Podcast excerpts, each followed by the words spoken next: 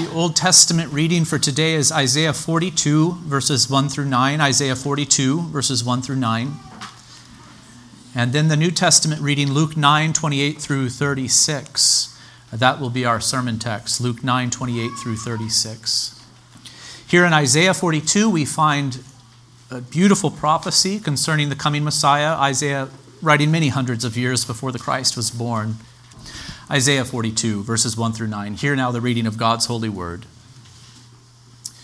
Behold, my servant, whom I uphold, my chosen, in whom my soul delights. I have put my spirit upon him. He will bring forth justice to the nations.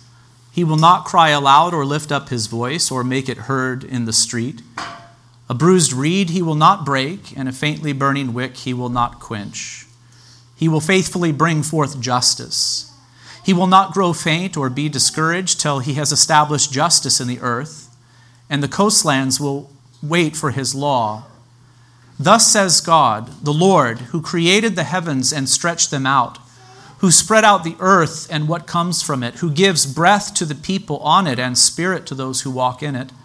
I am the Lord. I have called you in righteousness. I will take you by the hand and keep you.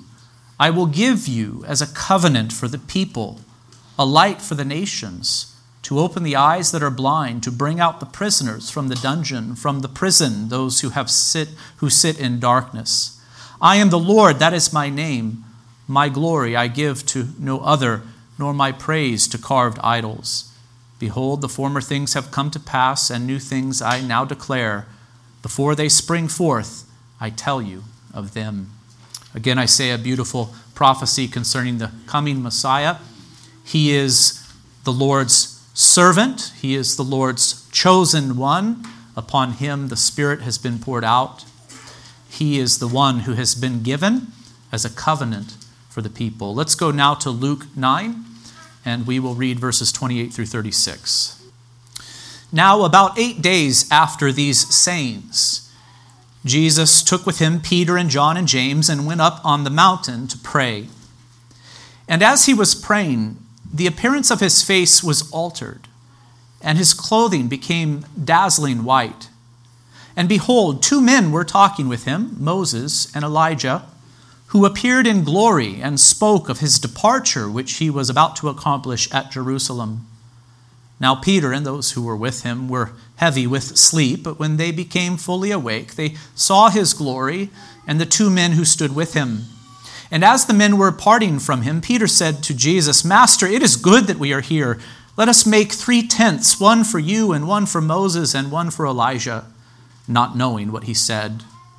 As he was saying these things, a cloud came and overshadowed them, and they were afraid as they entered the cloud.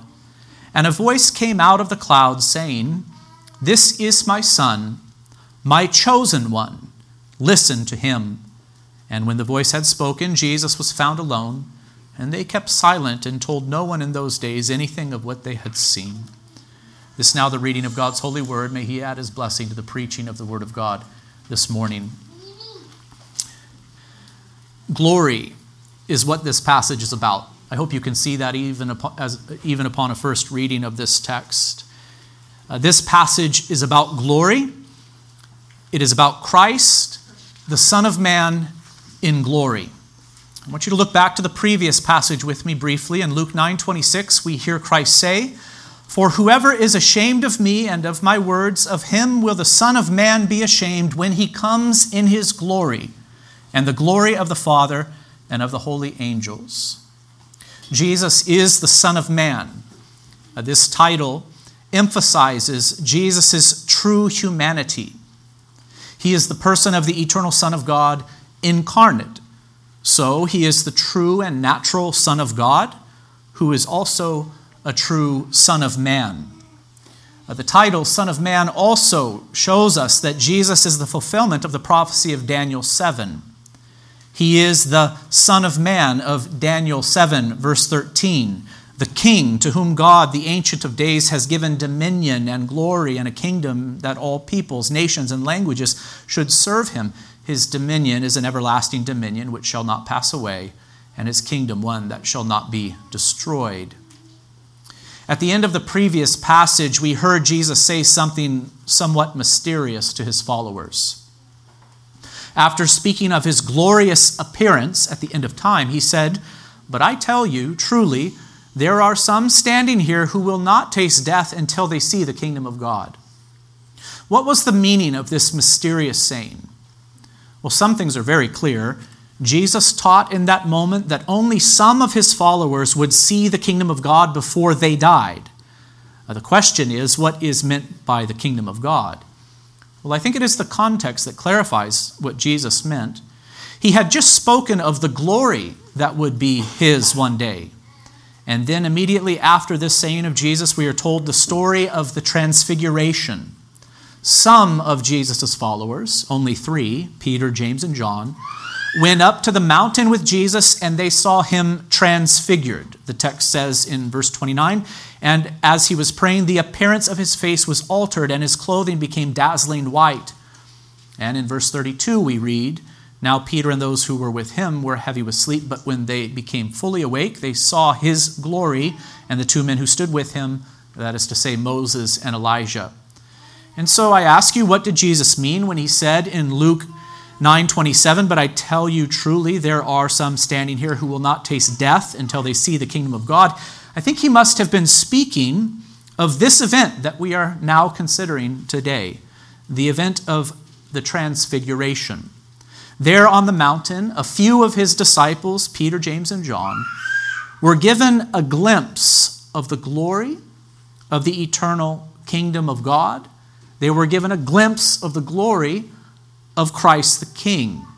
Uh, or we might say they were given a preview of the glory that would belong to Christ in the future and for all eternity in God's eternal kingdom. As I have said, this passage that we are considering today is about glory the glory of Christ the King, the Son of Man, and the glory of God's eternal kingdom. We use the word glory often. And we use it in different ways. Firstly, we use the word glory as an adjective to describe something that is splendid. God is a most pure spirit. He is invisible in his essence, but he gloriously manifests himself in the heavenly realm that he made in the beginning. And those men who have been given a glimpse into the heavenly realm seem to struggle to find the words to describe what they saw. You may go to Revelation 4 3 through 6 later today to, to read one such passage where uh, John is given a glimpse into the heavenly realm and he, he's using the best language he can to describe what he saw. He uses the language of, of lightning and a sea of glass, and he uh, uses the most precious of emeralds that we know of here on earth in order to describe the glory that he saw in the heavenly realm. There, God manifests himself gloriously before the angels in heaven and the saints who have gone to glory. The word glory is used in that way here in the passage that is open before us. Here we see that Christ was transformed and appeared glorious. Again, the text says the appearance of his face was altered and his clothing became dazzling white. And when Peter, James, and John became fully awake, they saw his glory. You know that Christ typically looked like a common man, but in this moment, he appeared glorious. The second way we use the word glory is as a verb. God is glorious and worthy to receive all praise, and we are to give him glory. We are to live for his glory. What does this mean? We use this uh, word often in church as we gather together. We are to live for the glory of God. We are to give God glory. Well, to give God glory does not mean that we make him glorious or add to his glory in any way. I hope you understand that. You and I cannot give anything to God that he does not already have, for he is God, he possesses all things. And you and I cannot add anything to God, not even glory, for he is perfect in every way. He is most glorious. He is not lacking in glory or in any of his other attributes, so that we might add to him. With God, his attributes are his perfections. He is most glorious. So to give God glory means not that we add to his glory, but that we acknowledge his perfect glory and seek to exalt or magnify the glory that is perfectly his. To give God glory is to exalt him, it is to praise him, it is to acknowledge that he is most glorious, most holy, and most worthy to receive praise from all his creatures. And so I am saying that the word glory is sometimes used as an adjective to describe something splendid, and sometimes it is used as a verb to describe something we are to do. We are to give glory to God, we are to give glory to Christ, the eternal Son of God incarnate. There is a third way that we use the word glory. I think it is probably the most uncommon use of the three, but it is a very important use, biblically speaking. The word glory can also be used to describe a state of being or mode of existence. When a brother or sister in Christ dies, we might say that they have gone to glory. They have gone to glory. And by this we mean, yes, they have gone into the glorious presence of God to behold his glory there. But more than this, we mean that they have passed into a new state of being. They enjoy now a new mode of existence. No longer are they plagued by things like sickness or sorrow, trials and tribulations. No longer are they plagued by the temptation to sin. No, having been translated into a state of glory, they are no longer plagued by these things. And in their souls, they have been freed from all these afflictions in heaven as they behold the glory of God. They await the consummation, the resurrection of their bodies, and the glory of the new heavens and earth. I think it is very important for us to see that this word glory can be used to describe a state of being or a mode of existence. Chapter 9 of our Confession of Faith uses the word glory in this way as a state of being. Chapter 9 of our confession is all about uh, the topic of free will, a topic that we are not considering this morning. But it explains how free will operates in the various states of being that humans have existed. Adam was a human with free will who lived in an upright state of innocency for a time.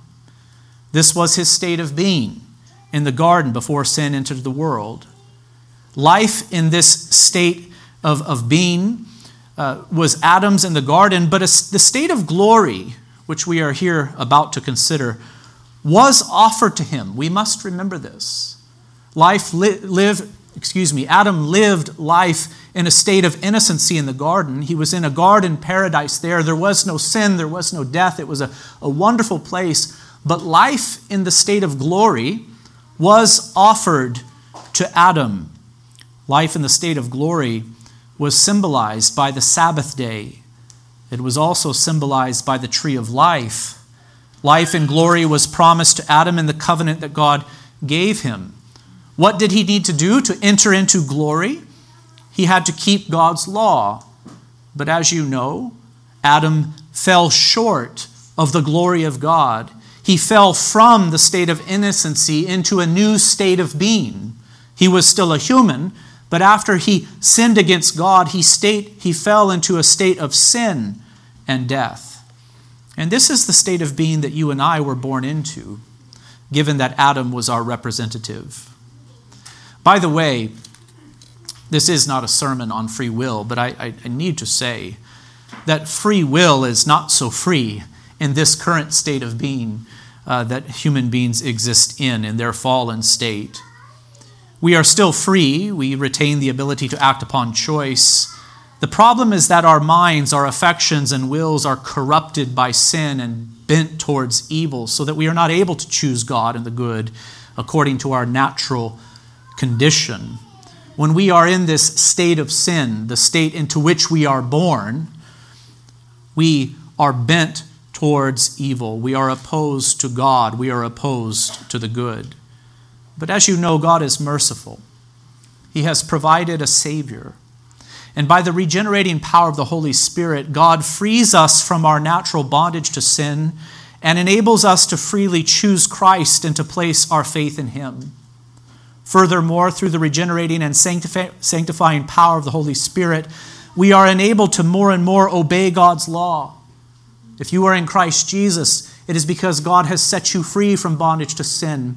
If you are in Christ Jesus, it is because God has given you this new life. He has given you this Holy Spirit. More and more, you are able to obey God's law, but corruptions and imperfections remain. And therefore, sin remains, even for us who live now in this state of grace. So, what state of being did Adam live in? He lived for a time in the state of innocency. When he ate of the forbidden tree, he fell from that state of innocency into a state of sin and death. Glory was offered to him, but he fell short of it. He fell instead into a state of sin and death. God, being merciful, has saved some through Christ the Messiah, through Christ the Lord. Those who have faith in him have been translated into a new state of being, the state of grace. It is the state that you and I live in now. It is the, the state of being that you and I live in now if we have Jesus Christ as our Savior and have been made alive by the Holy Spirit. But what state of being do we long to be in? What state of being do we long to be in? We long to be in the state of glory that was offered to Adam but forfeited. As it pertains to the subject of free will, it will be in the state of glory only that the will of man is made perfectly and immutably free to do good alone. When we are in the state of glory, we will no longer be plagued, plagued as I have said, by sickness and, and death by trials and tribulations. We will no longer be plagued by sin, but we will be confirmed in our righteousness, having been translated into this new state of being. When will we be in this state of glory? The answer is that when we die or when Christ returns to make all things new. Those who die in the Lord are translated into the state of glory. Their souls enter into glory while their bodies lie in the grave. When Christ returns, the dead will be raised and reunited with their souls. Then those in Christ will live forever in the state of glory in the new heavens and earth. The question we must ask is how do we get to this state of glory? How do we get there? One way to answer this question is to say, through faith in Jesus Christ, it is only through faith in Jesus the Messiah that we will enter into glory. Adam could have entered into glory by obeying God's law, but he sinned and fell short of the glory of God. And yes, I am here alluding to Romans 3:23. For all have sinned and fall short of the glory of God. By the way, you know what I was taught that meant uh, growing up? Um, what this meant, I was told, and it's not hard to see why people think this, is that sin is failing to give God glory. Do you see how the word is there being used as a verb? For all have sinned and have fallen short of the glory of God. In other words, to fail to give God glory is the essence of sin. That's true. I do not debate that fact. But I think the word glory there is being used to refer to a state of being. For all have sinned and have fallen short of the glory of God. In other words, because of sin, we have not entered into glory. And it's a reference to Adam's sin, his failure to enter into glory, and our sin in Adam, our failure to enter into glory. We cannot, through the keeping of the law, enter into glory, for we are sinners. But of course, what Paul is concerned to present to us in the wonderful book of Romans is that the way into glory has been opened up to us through faith in Jesus the Messiah. The way to glory through obedience to the law is closed. It is only through faith in Jesus the Messiah that we could enter into glory now. And that is the obvious answer to the question that I have just asked how do we get to this state of glory? But today, when I ask the question, how do we get to this state of glory, I do not wish to focus on the question, what must we do to enter glory? I know that the answer to that question is clear to most of you. Turn from your sin and trust in Jesus. That is the answer. What I mean is, how was the way to glory opened up for us? We know how the way to glory was lost through Adam's sin, but how was it opened up? In other words, how is it that trusting in Jesus will bring us into this glorious state of being? What did he do to open up the way? And it seems to me that this story about Jesus being transfigured on the mountain is very much about this. Here, Peter, James, and John were given a glimpse of Christ, the Son of Man, in glory. The story we are considering today is it's very marvelous.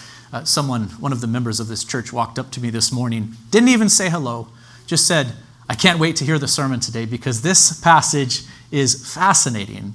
It is a fascinating passage. It's, this is a marvelous thing to consider. Jesus was transfigured up on the mountain before Peter, James, and John. Look at verse, 9, verse 28 of chapter 9. Now, about eight days after these sayings, Jesus took with him Peter and John and James and went up on the mountain to pray. Notice a few things about this verse. One, notice Jesus' practice of prayer.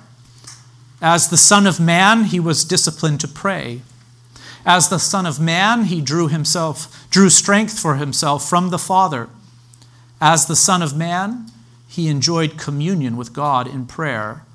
And we are to imitate our Lord and be people of constant prayer as well. Two, notice that Jesus took Peter, James, and John with him.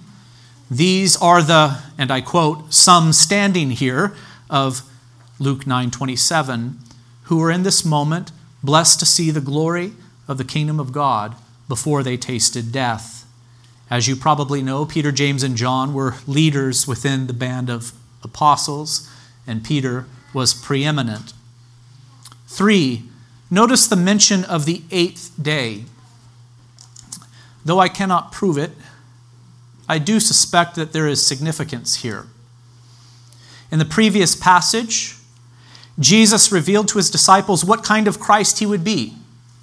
In Luke 9:22 we hear Christ say the son of man must suffer many things and be rejected by the elders and chief priests and scribes and be killed and on the third day be raised. So in the previous passage Jesus revealed his future suffering to his disciples. He would one day go to Jerusalem and suffer there and be killed there. He told them about that. He also hinted at how he would die when he called his disciples to follow him by taking up their own crosses. So he would die and it appears uh, that he implied here that he would die on a cross. And it was eight days after this, that is, eight days after these sayings of Jesus regarding his sufferings, that Christ was raised to glory on the mountain of transfiguration. I think we are to see this eight day period as an anticipation, a kind of trial run of sorts of the sufferings Christ would experience in Jerusalem and his being raised to glory. He would eventually enter Jerusalem. He would suffer there and be rejected. His suffering would culminate in his death on the cross, but on the eighth day after his entry into Jerusalem, he would be raised to glory. So, can you see the pattern the pattern was established when Christ spoke of his sufferings and eight days later entered into glory temporarily on the mountain here, the Mount of Transfiguration. And the pattern would find its fulfillment when Christ did actually suffer in Jerusalem, die, he would be buried, and he would be raised to glory on the eighth day. The eighth day being another way of speaking of the first day of the week. It is interesting that Matthew and Mark say the transfiguration took place six days after the previous sayings. Some might look upon this and say, well, we have a contradiction in Scripture. Luke said eight days later, and Matthew and Mark say that the transfiguration took place six days after the previous sayings. But there is no real contradiction. These are simply different ways of counting time. Uh, we should remember that Luke uh, was writing to a primarily Gentile audience uh, Matthew and Mark, uh, perhaps writing to a primarily Jewish audience. And so this is a different way of, of counting days. While Matthew and Mark counted the days in between Jesus' sayings about his suffering and the event of the transfiguration, Luke included the days of the sayings and the transfiguration in his account. You understand how this works? So instead of six, we have eight. But in both instances, I think it is interesting to note that Matthew, Mark, Luke, and Luke all wanted to uh, emphasize the, the period of about a, uh, about a week that passed uh, between Jesus speaking of his sufferings and death and his glorification on the mountain. My, my point is that they all seem to treat this as a kind of anticipation of Jesus' sufferings and death in Jerusalem during what is traditionally called the Passion Week and his resurrection on Sunday, which is the first day of the week, also called the eighth day. In verse 29, we read, And as he was praying, the appearance of his face was altered, and his clothing became dazzling white. And behold, two men were talking with him, Moses and Elijah, who appeared in glory, and they spoke of his departure, which he was about to accomplish at Jerusalem. Here, my suspicions about this event anticipating the Passion Week in Jerusalem are strengthened. What did Jesus talk with Moses and Elijah about when he was with them on the mountain? What did they discuss? They spoke with him about his departure, which he was about to accomplish at Jerusalem. And so here we have a reference to Christ's death and resurrection, also his ascension to the Father's right hand. Christ would suffer and die, he would be buried, and then he would be raised, and he would be raised in a state of glory, would he not? He would be raised in a glorified state. And in that state of being, he would ascend to the Father's right hand. Forty days later, he would ascend in glory. And this is what he spoke with Moses and Elijah about as they were glorified with him on the mountain. So let's talk for just a moment about Moses and Elijah. First of all, we might ask the question were Moses and Elijah present with Jesus bodily, or did Peter, James, and John see a vision of them? John Calvin takes up this question in his commentary on the harmony of the Gospels. I think it is an interesting question to ask. He asks Were Moses and Elijah actually present? Or was it only an apparition that was exhibited to the disciples, as the prophets frequently beheld visions of things that were absent? Though the subject admits, as we say, of arguments on both sides, yet I think it is more probable that they were actually brought to that place there is no absurdity in this supposition, for God has bodies and souls in his hand and can restore the dead to life at his pleasure whenever he sees it to be necessary. Moses and Elijah did not then rise on their own account, but in order to wait upon Christ. It will next be asked, how come the apostles, how came the apostles to know Moses and Elijah, whom they have, had never seen? The answer is easy. God, who brought them forward, gave also signs and tokens by which they were enabled to know them. It was thus by an extraordinary revelation that they obtained the certain knowledge that they were Moses and Elijah. Uh, again, this is John Calvin in his commentary on the harmony of the Gospels. An interesting question to, to ponder, but how did Moses and Elijah get there? Well, they were there present with Christ in glory somehow. And of course, this was by the miraculous power of God that he that he worked in that moment. Uh, secondly, and I think more importantly, we must ask why did Moses and Elijah appear with Jesus? Why these two?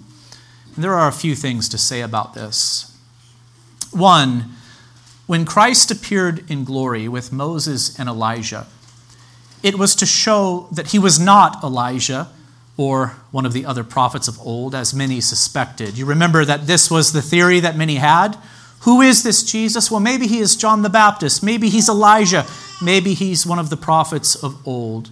Well, here, is, here Christ is seen along with Elijah and with Moses. Two, when Christ appeared in glory with Moses and Elijah at his side, it was to show that Jesus Christ is greater.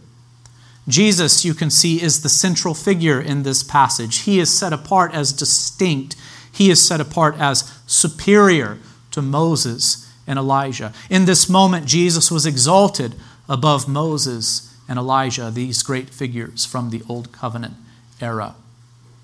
Three, notice how Moses and Elijah took a special interest in Jesus and in his work. I think this is the, the wonderful thing to ponder about this text. Here, Moses and Elijah, these great men, are standing with Jesus, and they are very much interested in Jesus. They are very much interested to talk with Jesus about the work that he was then doing. Moses and Elijah spoke with Jesus about his departure. That is an interesting way of putting things, isn't it? They wanted to talk with Jesus about his departure. They wanted to talk with him about his, his death, his resurrection, his ascension. As I have said, this passage is all about glory. It's all about the Son of Man entering into the state of glory. They conversed with him concerning the work he was about to do. And they knew something about Christ and his work because they testified concerning him long before. And this will become a major theme in Luke's gospel. Luke will tell us that after Christ was raised to glory, he appeared to his disciples and taught them, saying, O foolish ones, and slow of heart to believe all that the prophets have spoken, was it not necessary that the Christ should suffer these things and enter into his glory? And beginning with Moses and all the prophets, he interpreted to them in all the scriptures the things concerning himself. This is a major theme in Luke's gospel. He wants us to see that Christ entered into his glory through suffering.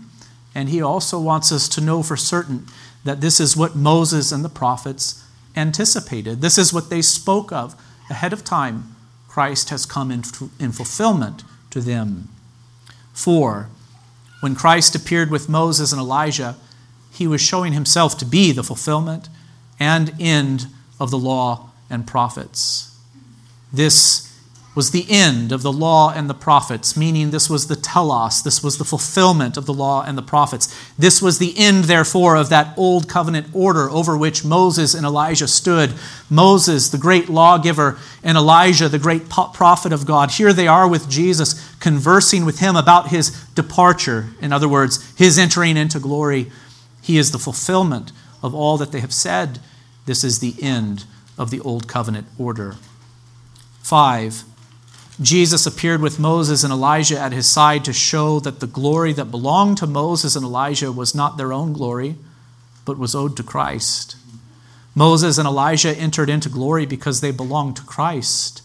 They were associated with him, having been united to him by faith. Do you remember the story when Moses went up onto the mountain to receive the law? He came down the mountain, and it's a strange account in, in, in the book of Exodus. His face was glowing so that he had to put a veil over his face. But what happened with the passing of time? Moses went up into the presence of God and beheld his glory, and he came down and he was radiant with this, with this same glory. It's as if it had affected him so much that he now possessed it. But what happened over time? That glory began to fade. It eventually faded away. But here, Jesus is glorified on the mountain, and Moses and Elijah are with him in glory. Their glory, the, the glory that they enjoyed, was owed to the glory of Christ, you see. And so we are shown this in this story. Look with me now at verse 32. Now, Peter and those who were with him were heavy with sleep. Why, why is this that the disciples are found sleeping during very significant moments, perhaps to show their dullness and their inability to comprehend the true meaning of things being accomplished in their midst? And then we continue reading, but when they became fully awake, so they were not groggy or dreaming, they saw Jesus' glory and the two men who stood with him. And as the men were parting from him, Peter said to Jesus, Master, it is good that we are here. Let us make three tents one for you, and one for Moses, and one for Elijah. So Peter again speaks as the leader of the group. As Moses and Elijah began to depart, he spoke up. One thing that Peter certainly did not lack with boldness. There he beholds this marvelous scene. These great men are standing before him Jesus, the Messiah, but Elijah and Moses as well. And as they begin to depart and as the glory begins to fade, he, he interjects himself into the situation. He says, Wait, wait, why don't we, why don't we put up some tents and remain here like this together? I think we should appreciate Peter's heart he was so very blessed to behold Christ, the Son of Man, in glory. And he was blessed to see Moses and Elijah glorified with Christ, for they had testified concerning Christ and had placed their faith in him. Stated differently, Peter, along with James and John, were given a glimpse of the glory of the kingdom of God, and they wished to stay there. They wished for that glory to remain. When Moses and Elijah prepared to depart and the glory began to fade, he spoke up and said, Don't go. Let us abide here in this condition. Let us abide here in this state of being. We don't want it to end. It's so good. We do not want this state of being to the end, to end. And then at the end of verse 33, we find this little remark from Luke Peter knew not what he said. In other words, he didn't realize what he was saying, he didn't know what he was talking about. His request was made out of ignorance. Why was it not time to remain in this state? Well, Peter, James, and John were in this moment given a glimpse of what was to come. It was not yet time for the Son of Man to enter permanently into this state of glory, but they were given a glimpse of his glory and of the glory of the kingdom of God that was still to come. Look with me now at verse 34. As Peter was saying these things, a cloud came and overshadowed them, and they were afraid as they entered the cloud. And a voice came out of the cloud saying, This is my Son my chosen one, listen to him. And when the voice had spoken, Jesus was found alone, and they kept silent and told no one in those days anything of what they had seen. The cloud mentioned in verse 28 must be associated with the glory cloud that appeared often in the days of Moses. It was the cloud through uh, which God manifested his presence. This was the cloud that led Israel in the wilderness after the Exodus. A cloud descended upon Sinai, and Moses was invited to come up to receive the law, remember? And the cloud filled the Holy of Holies in the tabernacle and later the temple.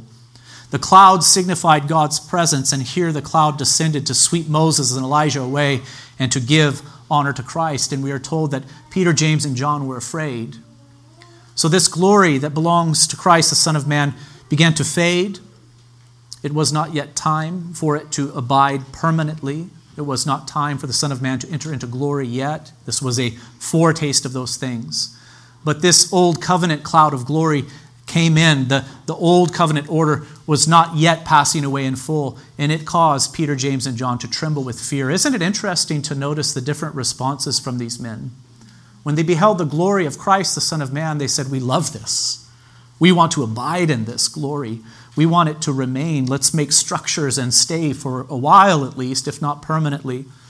But as the glory cloud of the old covenant order swept over them, they began to tremble with fear. And so it is with the law of Moses and the law of God. It does not bring us to glory, but it causes us to tremble with fear. The text says that a voice came out of the cloud saying, This is my Son, my chosen one. Listen to him. This was the voice of God. Here, much like at Christ's baptism, God the Father testifies to the identity of Jesus. This is, this is my Son, my chosen one. Listen to him. This is my Son, he said. Uh, you and I are sons and daughters of God by virtue of our creation and our redemption and our adoption in Christ Jesus. But Jesus is the eternal Son of God. He is the natural Son of God, we might say. He is the second person of the Holy Trinity, God Almighty. The voice from the cloud also said, This is my chosen one. Now, if you have faith in Christ, it is because you have been graciously chosen by God for salvation in Christ. This is a reference to the doctrine of election or predestination that is frequently taught in the scriptures, but Christ is God's chosen one in a different sense. He was not chosen to be saved, but to be the Savior of God's people, the Messiah the great prophet, priest, and king of the elect. The prophecy of Isaiah 42, which was read earlier, is certainly behind this utterance. Psalm 89, 3 through 4 also stands in the background. There, God says, I have made a covenant with my chosen one. I have sworn to David, my servant, I will establish your offspring forever and build your throne for all generations. The voice that came from this cloud identified Jesus as the Son of God. It identified Jesus as the chosen one that the prophets of old had spoken of. These words were concerning Jesus, they were not concerning Moses or Elijah, for Jesus is the Messiah, God's chosen one. Earlier I asked, How can it be that we will enter into glory? How can it be that we will ever enter into glory. How has the way into glory been opened up? The answer is that the way into glory has been opened up by Jesus, the Son of Man. Adam fell short of the glory of God. He failed to obtain that state of being, that higher form of life, by his fall into sin and his breaking of the covenant of works. He broke that covenant that God made with him in the garden by rebelling against God in the heart and eating of the forbidden tree. But Jesus Christ has earned life and glory. How did he earn it, you ask? He earned life and glory by keeping the terms of the covenant that God had made with him. And what covenant is this? We call it the covenant of redemption. When the scriptures are considered thoroughly and with care, we see that God the Father entered into an agreement with God the Son in eternity to save a people and to reconcile them to the Father. John 17 reveals this. There, Jesus prays for those given to him by the Father before the foundation of the earth. In Isaiah 42, in the passage we read just a moment ago, we see this concept as well. There, the Lord speaks to the chosen one, the Messiah, saying, I am the Lord, I have called you in righteousness. I will take you by the hand and keep you. I will give you as a covenant for the people, a light for the nations. And what would the Son of God have to do to redeem those given to him by the Father, to save them from sin? He would have to assume a human nature so that he would not only be the Son of God, but also the Son of Man. And as a man, he would have to keep God's law perfectly. He would have to suffer in the whole of life. He would have to resist every temptation. He would have to be crucified, die, and be buried, and on the third day be raised into what state of being? Into the state of glory. And this he would do not for himself only, but for others too. He would do it for all that God had given to him in eternity. Like Adam before him, he would act as a representative of others. Adam represented all humanity, and here Christ is representing all of God's elect. He would function as a federal or covenantal head. He would live, die, and be raised to a state of glory, not only for himself, but for others. The way to glory has been opened up by Christ, the second Adam, the Son of Man, who is also the person of the eternal Son of God. And how can we enter into glory? The answer is this, friends, and you must know this only by being united to Christ by faith. He must be our covenantal head. You and I have been born into this world in Adam, with him as our covenantal head. And where does Adam bring us? Not to glory, but into a state of sin and misery. You must be born again and raised to glory through union with Christ. You must have Him as your Lord and Savior. You must have Him as your head, as your representative, for He is the only one who has entered into glory. He is the only man who has entered into glory. He is the Son of Man, the Son of God, and He entered into glory in order to make a way for us to enter into glory as well. When Jesus was transfigured on that mountain in front of those three witnesses, Peter, James, and John, it was to show what he was about to do. He was about to enter into glory, and he would do it how? Through suffering, through rejection, through death. He would die, but on the third day, which is the first day of the week, also called the eighth day, he would be raised, raised to glory, raised to life incorruptible. So, do you wish to go to life and glory when you die? That is really the question. Do you wish to behold the beatific vision, the radiant splendor of the glory of God? Then you had better be found in Christ. You had better be united to him by faith, for he has entered into glory as a forerunner and first fruits. He has entered in as the first of a kind, so that he might bring many sons and daughters to glory. And if you have been raised with Christ, then I will exhort you in conclusion with the words of Paul. If you have been raised with Christ, seek the things that are above, where Christ is, seated at the right hand of God. Set your minds on the things that are above, not on things that are on earth, for you have died, and your life is hidden with Christ in God. When Christ, who is your life, appears, then you will also appear with him in glory. Thanks be to God that He has opened up the way to glory for us through Christ the Lord. Let's bow together for a word of prayer and then we will sing. Father in heaven, give us understanding. Give us understanding of the things revealed within the Holy Scriptures from Genesis 1 through to the end of the book of Revelation. Lord, may we comprehend the wonderful message of the gospel. May we see what Christ has done for us. May we understand who he is and what he has done, and may we trust in him. I pray for those who do not yet have Christ as Lord and Savior that you would draw them to faith, that they would see what is offered to them in the gospel the forgiveness of sins, reconciliation with you, O God, life everlasting. And may they run to Christ and embrace him. May they trust in him with all of their heart and follow him faithfully all the days of their life. Lord, I pray for those who do know Christ.